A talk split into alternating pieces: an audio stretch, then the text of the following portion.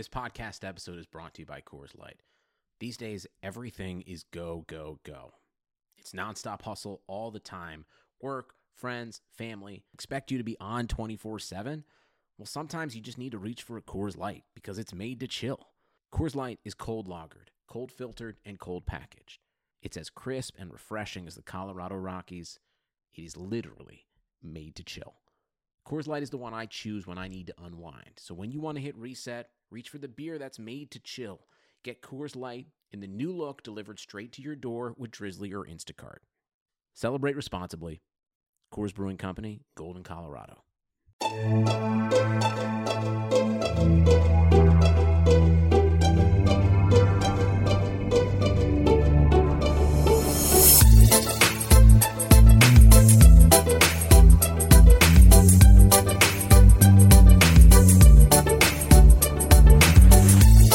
Hey there, Knicks fans. How you doing? It's your boy, Jonathan Macri, with you for another episode of the Knicks Film School podcast. I am thrilled to be with you for a midweek episode.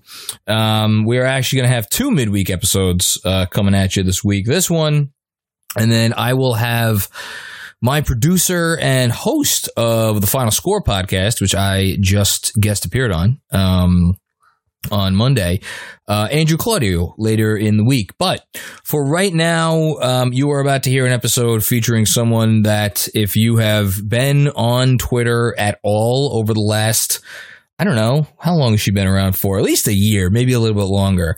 Um, you have seen her musings on uh, Frank Ntilikina or uh, Tom Thibodeau or Kenny Atkinson or several other topics that we get into on this show, which was a lot of fun.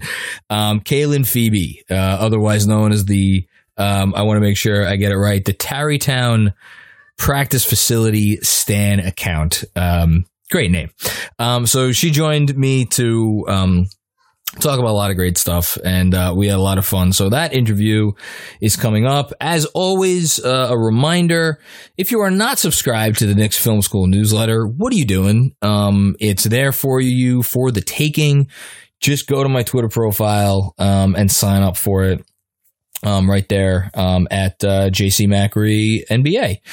And last but not least, before we get to today's interview, a quick reminder from our friends. You know who they are, MyBookie. So no more N B A right now, but the draft is on the way. We have college football. We have the N F L. Um, we have the World Series. There's tons of stuff for you to turn your game day into a payday with MyBookie. If you're someone who likes to back big favorites, you can do a parlay for a bigger payout. They have every manner of line or option or odds available to you that you could possibly want. Um, game spreads, championship futures, player prop bets. It's never late to get on the action and start turning your sports knowledge into actual cash in your wallet. Um, Sign up at MyBookie. When you do, here's the key. Use promo code OVERTIME to claim a deposit match for match, dollar for dollar, all the way up to a thousand bucks. So you put a thousand in, they'll give you a thousand to play with just by entering that promo code. Again, it is OVERTIME, O V E R T I M E. Enter that when you sign up to claim your bonus. Um, you could even bet on the presidential race. I mean, really, what what more could you want? Sign up today. Begin your winning season exclusively at MyBookie. And without further ado, here is my interview with the Queen of Knicks Twitter, Kaylin Phoebe. Joining me now on the Knicks Film School podcast. Um, you know, I, I don't feel comfortable do, making my own introduction of this person in terms of like a title. So I'm just going to introduce her as what she has come to be known by from the masses, which is the Queen of Knicks Twitter. Um, so I, I present to you on the Knicks Film School podcast for the first time, uh, hopefully not the last time, uh, the one and only Kaylin Phoebe. Kaylin, hello and welcome. Hello. Thank you so much for having me on. The Queen. That's an honor. I listen. I these are decisions that are made by. I mean, I guess in some people, they're in some countries, they're made by, you know, shadowy figures behind the scenes. That that's not the case here. This was. I have to think there was a public vote at some point because, you know, Um, there's not a ton of women on Knicks Twitter that make their presence known a lot, but they're they're out there. They're they're they exist. I know, we got to get more. I mean, can I? T- so not to get off track right away, but when I first conceived of this podcast, I wanted to find um, a female co-host because I felt that there was nothing else in like the podcast space. Uh, where like a guy and a girl get, because I think, you know, men and women have differing ways of approaching talking about sports oftentimes, or just like life. Um, and I thought it would be interesting. And like, I, I, I you were not, let's see, when I, when did I start this podcast? About two years ago. If you were out there, I did not notice. I definitely was not out there. I kind of just like randomly appeared. Yeah. Your rise has been something of a, of a meteoric one. Um, But no, yeah, it's a, that was my that was my intention, and I really I just I couldn't you know find anybody who who uh, fit the bill. But uh, who knows? Maybe this would be the start of a, a beautiful friendship. Um, so let's talk about you for a bit. We're going to talk about the Knicks, but um, so I I think you I don't know if I would say you are shrouded in mystery. It may I, probably probably a bit much. Um, but I think people know certain things about you, and we're going to talk about some of those things. Um, but they don't know much about you other than that you have Tarrytown Practice Facility Stan account as your name, which, by the way, we can discuss that if you want. Do you, well, do, what do you, do you live near Tarrytown? Do you just love Tarrytown? I mean, I get, I use my imagination as to why you picked that, but please, by all means, explain. I don't, um, I don't live near Tarrytown. Thank God um, for you. I've been a few times. I've also been to Nyack. It's a lovely place. I would never live there. But I, so my my old name used to be Kristaps Porzingis, like Stan account or something, when I had like eight hundred followers and like all of my coworkers had muted me because I just wouldn't shut up about the Knicks. And like, and the only person who still had me unmuted was one of my best friends. And then when he got traded, I, I changed it to Frank Uh, Frank Ntilikina Stan account, obviously. I remember that. And, yes. And then when all this stuff was going on with Durant and Kyrie and they went to Brooklyn, and then all of those slander articles came out about the Tarrytown practice facility, I was like, I have to champion this place. And so I just switched it to be funny. It was literally just me and my one of my best friends, and we would laugh about it. And now I'm like, I can't change it. Like, well, it's, it's just there forever now. No, you can't, because this is, it's funny. There's like, of all of the hot button issues with this fan base, I don't know that I've ever seen the whole group collectively get as, it's like a visceral anger when when people try to insinuate that the commute could be the reason why, you know, the team has sucked for for most of the last twenty years. Um, it needs a champion, and you are as good a champion as any. Uh, so, you know, I, I admire I admire the commitment. Please don't change it.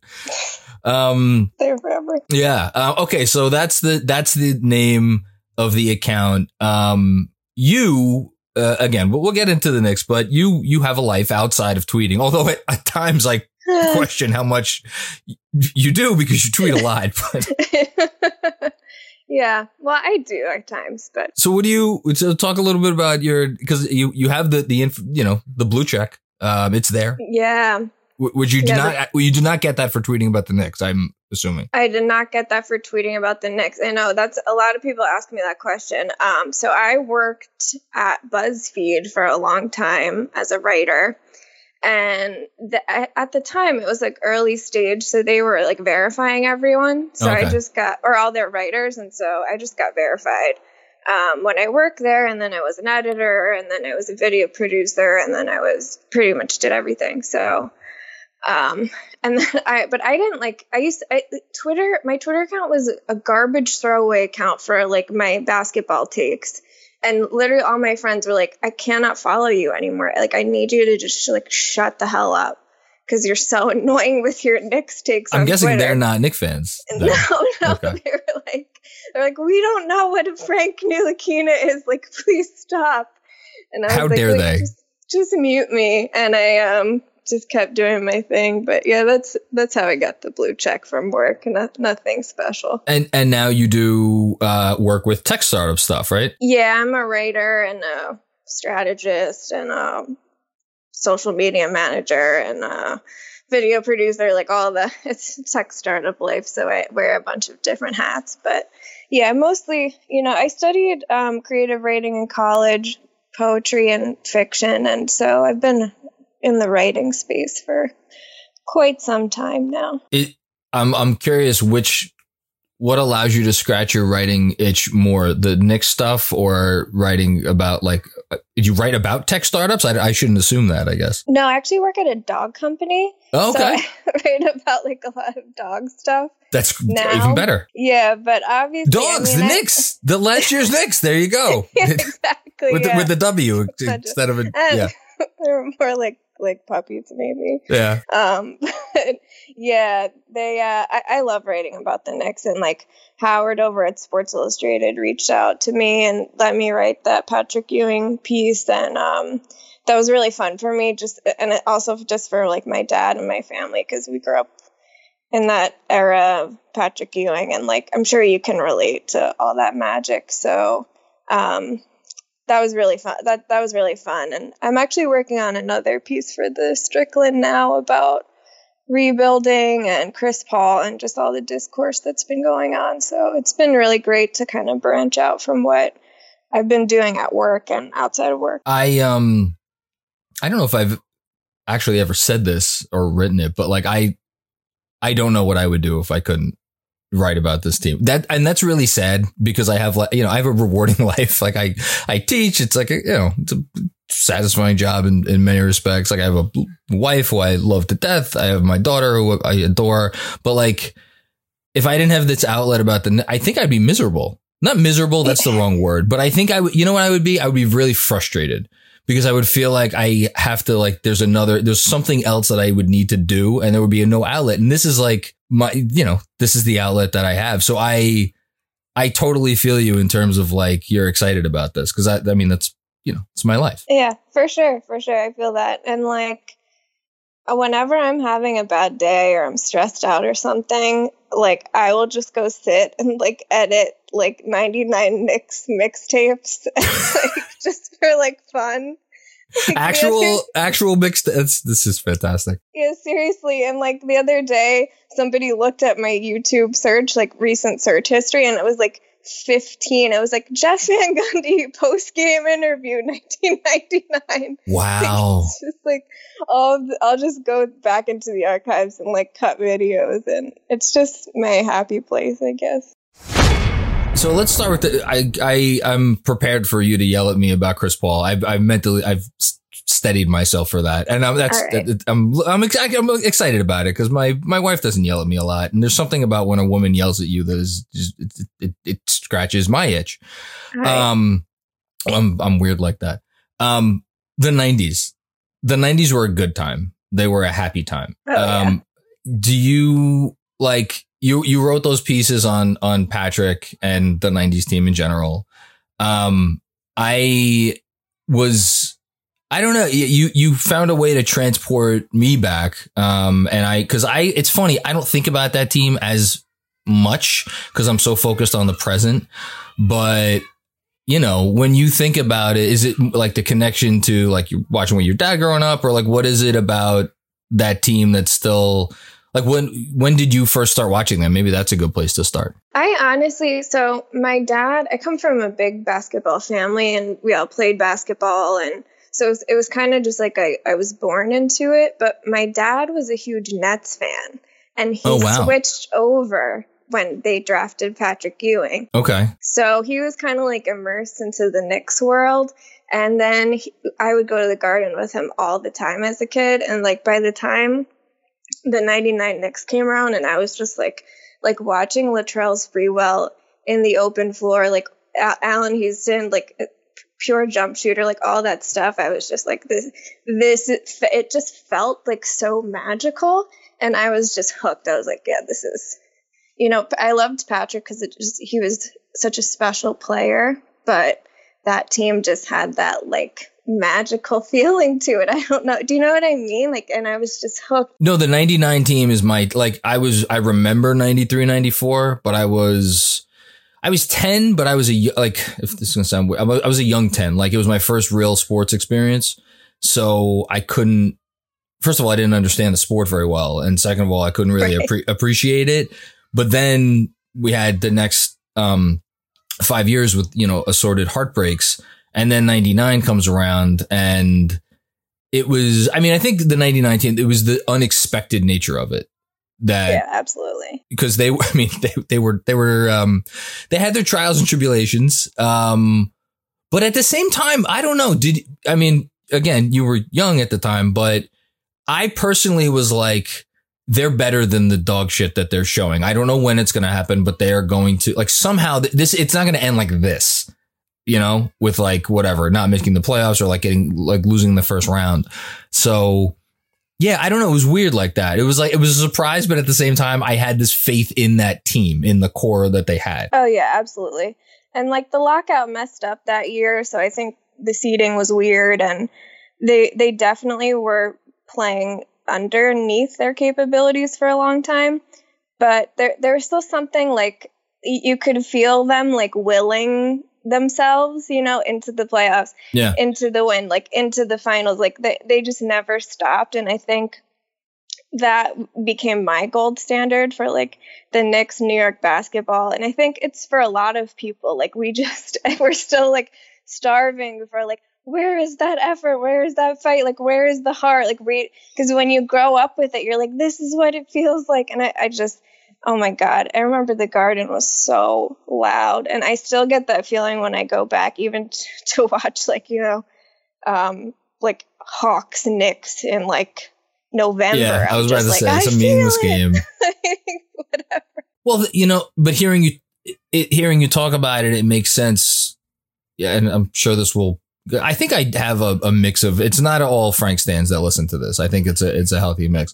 Um, so this will piss some people off, I'm sure, but it makes sense to me then why you love Frank like you do, because he like, okay, so tw- twenty twelve, thirteen happened, right? That was a thing. I, I never, me, just, this is just me, and, and people who know me well know I don't have the love for that team that some other Knicks fans do. Um, I, I never got the sentiment. Not sure if you knew that, but I assumed I, was I was okay. All right, so we're on the same page there too. Yeah, yeah. I mean, look, it was great. It was a great team, um, and it was a fun team and the whole thing. But I never like watching them. I never got the ninety-nine vibes or or the nineties vibes generally. And like Frank, like yes, he can't make a jump shot, and if he doesn't learn how to, like okay, maybe he's not an N B A player, but he goes out every goddamn time and he lays it all out. And it's the first player that's been here for any significant period of time that. That has done that. Um, exactly. Yeah. yeah. Yeah. And I think I've, I've gotten flamed for a few different things and like had people on my ass because of it. But like, I've, I, I think gr- like growing up with those teams, you could f- kind of feel that there was like an hourglass being flipped on that twenty twelve, twenty thirteen team. If you know what I mean, oh, I was yeah, like, I do. This is not sustainable. And we did have those moments, and like I was at those playoff games in the Garden, and it was fun, but I, I just remember being like, this this isn't gonna last. Um, and that's why it wasn't fun for me, because I was like, I wanna like build something. Like I wanna I wanna feel like I have something tangible to hold with this team that's gonna be here. And I knew it was just gonna like slip through our fingers, and of course it did. Um But yeah, going back to Frank, it's like I've said this before, where I think people get confused because we a lot of us love him so much um, that they think that we think he's going to be like Stockton or like Magic, or you know what I mean. Like, we why do we why like, do we have to put ceilings? I, I, listen, that's just okay. Anyway, he's like high, and we do have high hopes for him, but like. The reason we love him isn't because we think he's going to be a Hall of Fame point guard. The reason we love him is because he does, like you're saying, he goes out, he makes the right play. He he tries on every possession. He looks out for his teammates. He's like, and, and part of that is us not having somebody fight through a screen for like twenty years. Do you know what I mean? And like you see somebody do it and you're just like, oh my God, finally. So it's like, and we haven't had much to root for in a long time. That, so that is I an accurate statement. We get, I, we get really invested in these players. Like I took a break before the deadline last season because I was like, if we're if I'm just gonna have to watch Peyton and get Taj Gibson, like I don't root for the Knicks because of Elfrid Payton. I I now I'm invested in our young players to, to see who they are and who they might be. Well, I had a, I had a Frank trade postmortem. I've said, I think I've said this before. I had a trade postmortem piece that I wrote um on the train into the city before the the Barrett uh, the R J Barrett draft. Um, I was convinced they were going to trade him that night, and oh, I. Wow. Yeah, I wrote a whole thing because, and that was my, I think that was my way of like, that was my reverse jinx.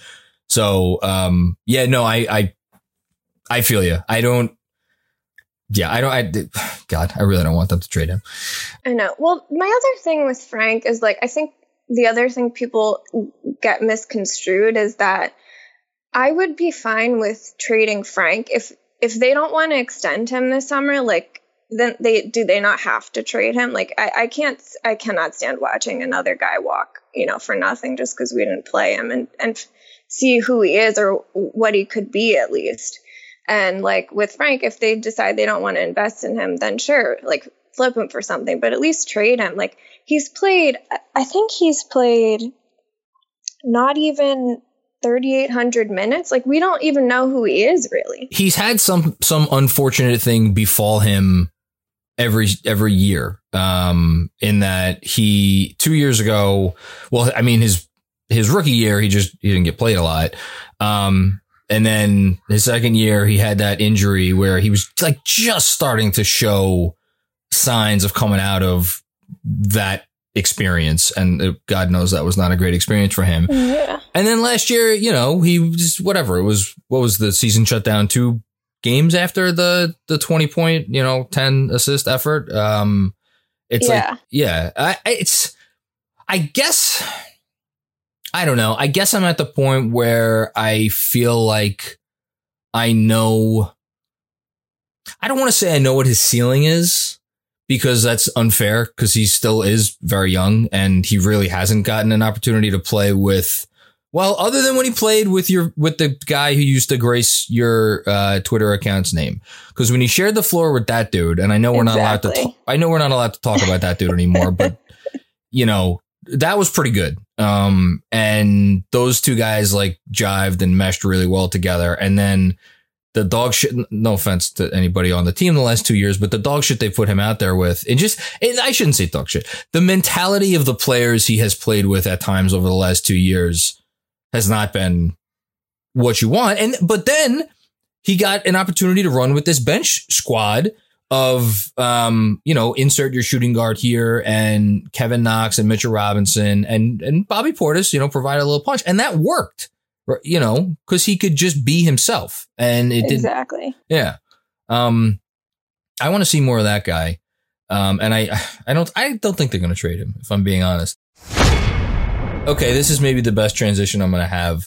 So I, I too want to invest in the youth, and because I want to invest in the youth and I want to see comes. It's, I mean, look, I, it's, it's always going to come.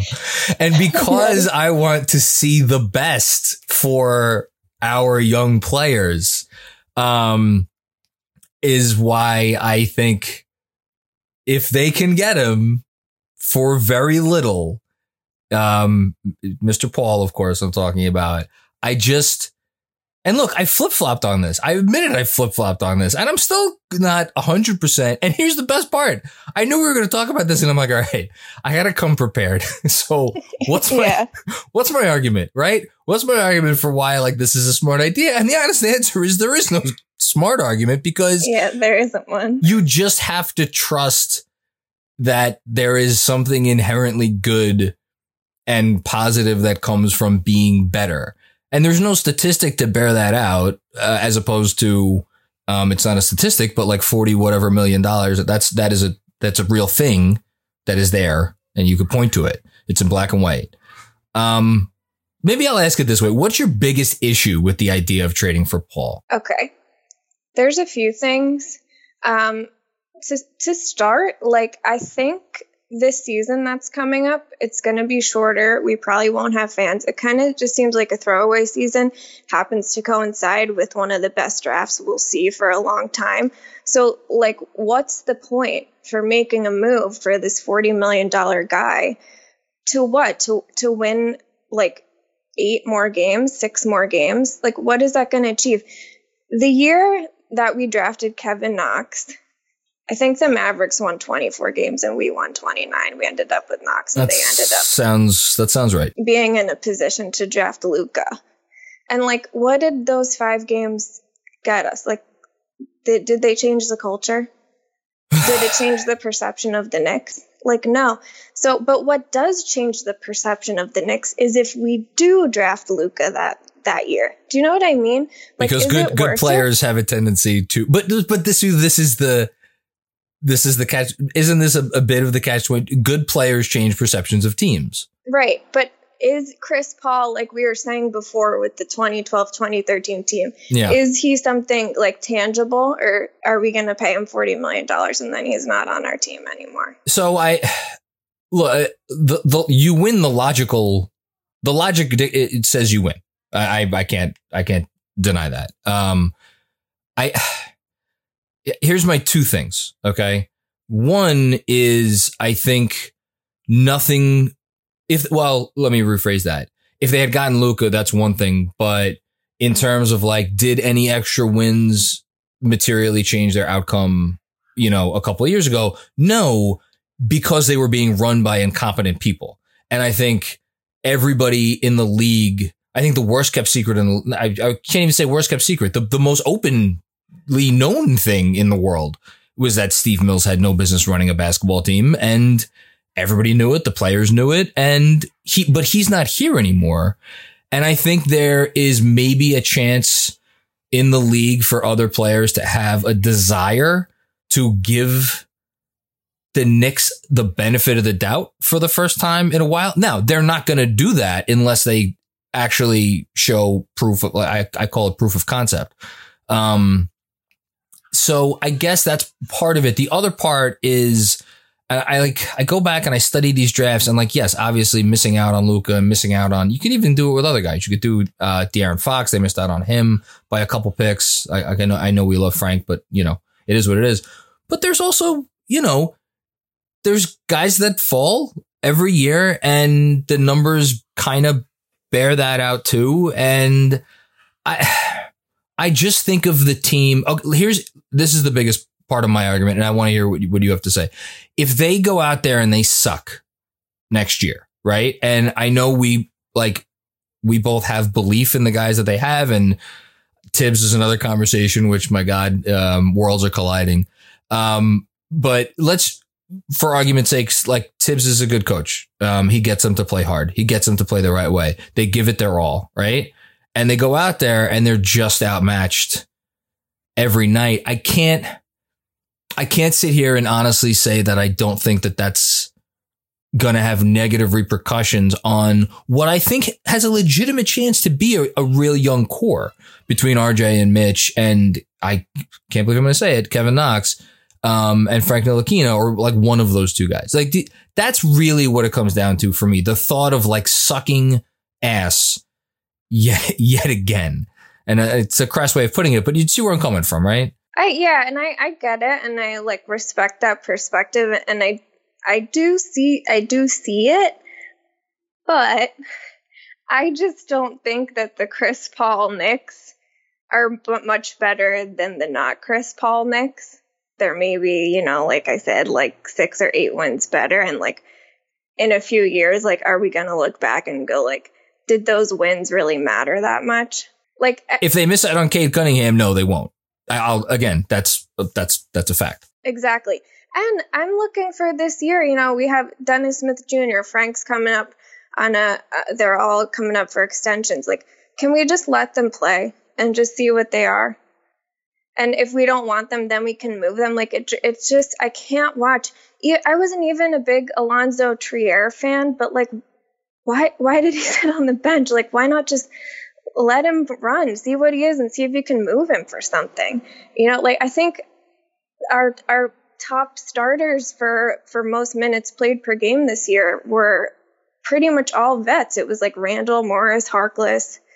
Um, oh, yeah. No, it was so, it like, was ridiculous. So what what is the point? Like, what does Chris Paul actually add besides a couple more wins? Like, it, it just feels like another quick fix. It kind of reeks of uh, Strickland Cheeks type deal. Do you know what I mean? Oh, God. Like, that was before our time. But yes, I, I, I know. Like, yeah. That's that's what it feels like to me. And it scares me. Well, that team was trying to win games, though, because they had Pat, they had the guy in the door, right? And they were, and they were trying to win games. It's a stupid trade. Um, and plus there was the Mark Jackson thing, but like, I, if the Knicks were one Chris Paul away from being a contender, I would right now be like, whatever, let's do it. And if we can get assets back and it happens, then that's great. But it honestly sounds like we're going to have to give stuff up for him. It feels like another quick fix. And it feels like it's not really going to make that much of a difference in a year that doesn't matter, in a draft class that does matter. Well, yeah, I, I wish I had something better to come back at you with. I, I don't. No, it's I. It's it's believing that that there is that there's some magic juju that happens when a team can go from feeling like, well, but then but then again, if they go out there and they feel like this is a not a wasted year, but like if there's the same dread, like I want to get out of the mentality of what the team, like you do. We both want to get out of the mentality of what the team has been in for most of the last twenty years. And that's, I just, I would hate for that mentality, that black cloud of, of crap to hover over the organization for another year.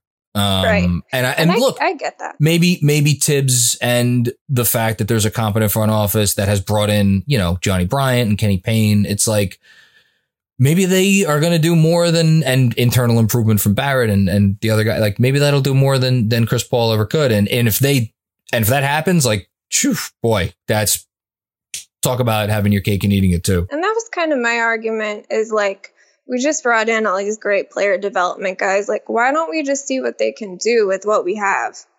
Like, why are we rushing to ask Chris Paul to, like, fix all of the problems that we have in the organization when we don't even know if he will? Well, he is the point guard. Uh, it's not just a, oh, it's not just I'm a clever a Chris nickname. Paul, I like him. Obviously, I just want to say I think he's a great player. I just don't think it's a good fit. No, l- listen, it's you.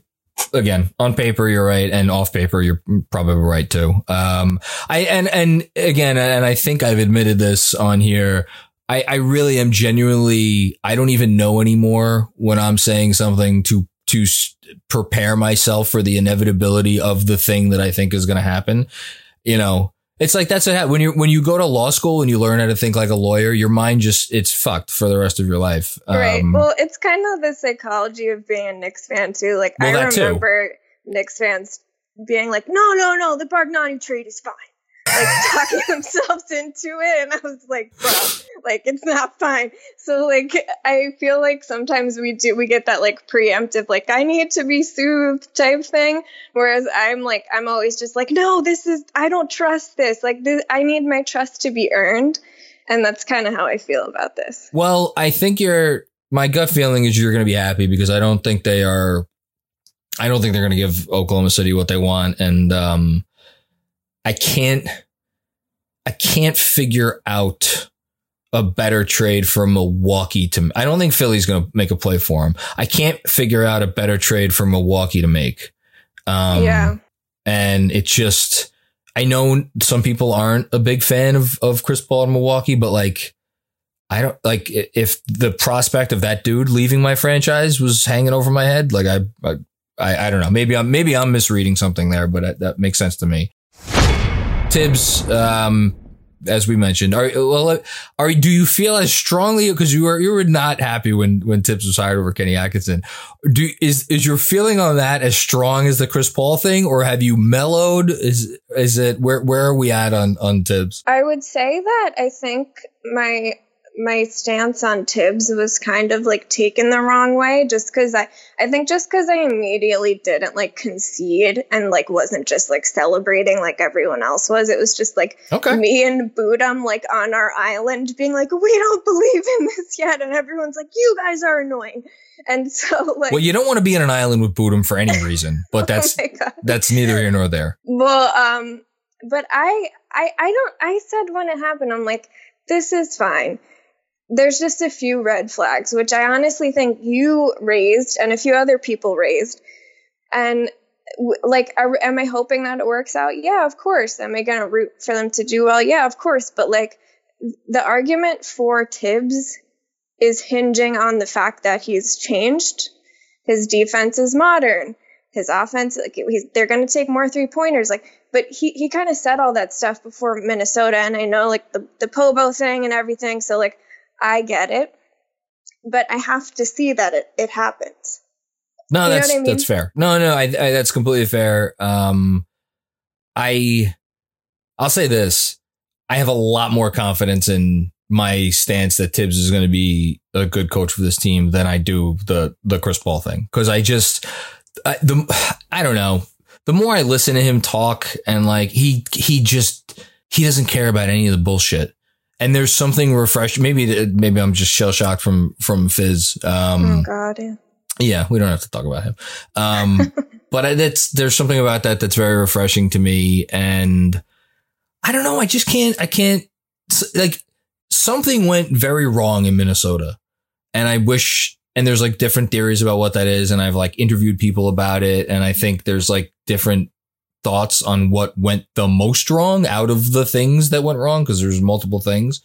Um, but I, and maybe I, I gotta think being with, with Rose and Wes and like the whole thing at the same time, they, they're definitely pushing these assistant coaches on him, which he seems fine with and he seems happy with, but it's like, you know, it it's guys got to play nice, which right. when, you, when you get a bunch of egotistical men in a room doesn't doesn't always happen. Um, when it's when when they're they're being placed together is not of their choosing. So yeah, I mean, with with the, the other my other thing with the with Tibbs was that it kind of like reeked of classic Knicks, like nepotism hire. You know, I'm hiring my buddy. Yes, which c- can be a good thing. Like, I'm aware of that. Like, you can have connections with really smart, great people, and then put them in a position, and it works out great. But like, historically, has that worked out for the Knicks? Not really.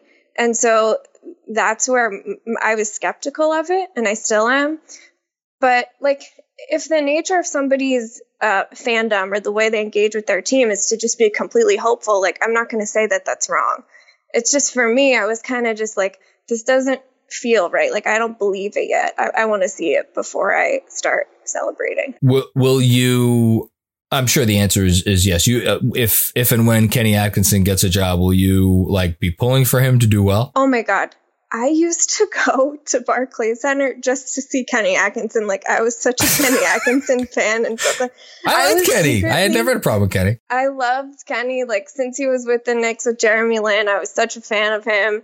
Like, Long Island guy. But I would secretly have a few friends who are Nets fans, and they loved Frank. And I was just like, Frank with Kenny, Frank with Kenny. Like, I want that to happen. I would secretly be rooting for it because um, I was just tired of him, like, playing behind Jared Jack and Ramon Sessions. But yeah, I I love Kenny. Like, I would support support him wherever, but I'll always obviously partial to the Knicks, and I will support them in whatever they do too. Well, that's that's maybe a, it's a good place for us to, you know, to finish up. So that you've been through. So you came you came on board. It was uh, can I assume it was the, the since the ninety-nine team is the one that's close to you. I'm assuming that's basically when it kind of got started for you, the late nineties. Yeah, I would say that okay. was when I got like completely hooked. So you. You have been through like the whatever the percent, like for me, at least, again, I started rooting for the team at, in ninety-three. Like, I had eight really great years to get it in the bloodstream that it's yeah. like it's never going away. You did not have as long, and yet you are still here, and you are still very loud and, and vocal and supportive. Um, I assume that this is never going. Is do you think that there's anything that they could do to, like, you know, make make you make you turn, or is this like you're, you're done for? You're you're you're good. No, I think I think this is it. Honestly, like, I get frustrated, but part of the fun is, and like when I get in arguments with people, I'm just like, I have fun like engaging in the discourse and disagreeing and, and talking about like the dumb crap that goes on sometimes. Like, that's what's fun for me about it. So even when they're terrible, like like I said, I just go to Madison Square Garden and I feel like I'm like four again, and I'm just like, Latrell Sprewell. Like, it will just it will never change. But if I ever have a kid, um, I'm going to let them pick their own team because Jesus Christ, I don't know if I want to put somebody else through this. So this is where we, this is where we differ. Um, oh, no. No, I, I mean, look, I, I just, I mean, I guess, gosh, if faced with this, I've never thought about this before. Holy shit. If someone was like, your daughter is either not going to be a basketball fan or she's going to be a rabid basketball fan, but she's going to love the, you know, insert team here. I, th- I don't know that I would be able to deal with her being a Nets fan. Mm. Oh, and she might grow up as one, depending on how things go over there. Well, I mean, our, our goal, it's, we live in, in Massapequa Park, Long Island right now. Our goal is to get back, is to get, I shake back to Brooklyn. I lived in Brooklyn for like a minute. Mo- most of my twenties, I lived in Manhattan, but like our goal is to eventually move to Brooklyn because Long Island, um, is not fun. Um, I, I get it. I'm in Brooklyn now too. There you go.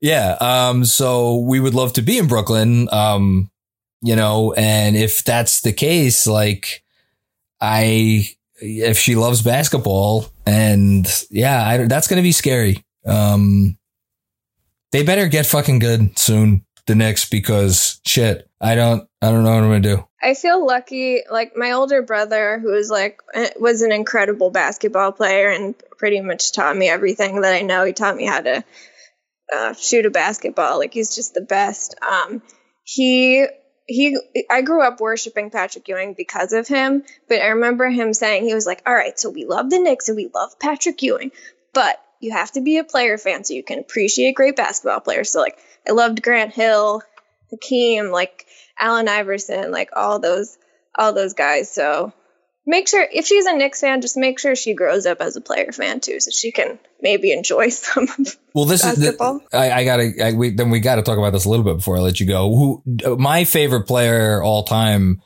other, I mean, it's predictable because I'm thirty-seven years old, but is Michael Jordan. Like I was, I was, the, I loved Michael Jordan, and like luckily, I again started watching after those wars. Like I, again, I remember ninety-two, ninety-three, but I wasn't like invested at all. And the only year that they faced off in the playoffs was the, the seventy-two win team, which I, I, I knew the Knicks weren't, weren't, you know, winning that series. So I never, there was never really a conflict there for me. Right. Um, who, who would, do you have a favorite non-Knick basketball player, either like from when you were a kid or, or now or whatever? Um, all time. Geez. So, I have, so Grant Hill was definitely like, like I had that, the cool Pistons jersey with the horse and the fire and the, you know, like that, oh like I had that one. Like, did that you really was just call favorite. That cool? That was cool. That, that was okay. My favorite. It like, there was something kitschy about it, which I guess, sure. Um, okay. Well, I was also a child, so just. Well, the colors were lovely. I mean, they were re- they were bright. They were energetic. They were all of the things that you want, I guess, when you're like seven. Um, right, exactly. Okay. That's fair. But I also I wore K Gs religiously growing up. And right now I would say, oh, you know what? I used to dye my hair with Kool-Aid because of Dennis Rodman.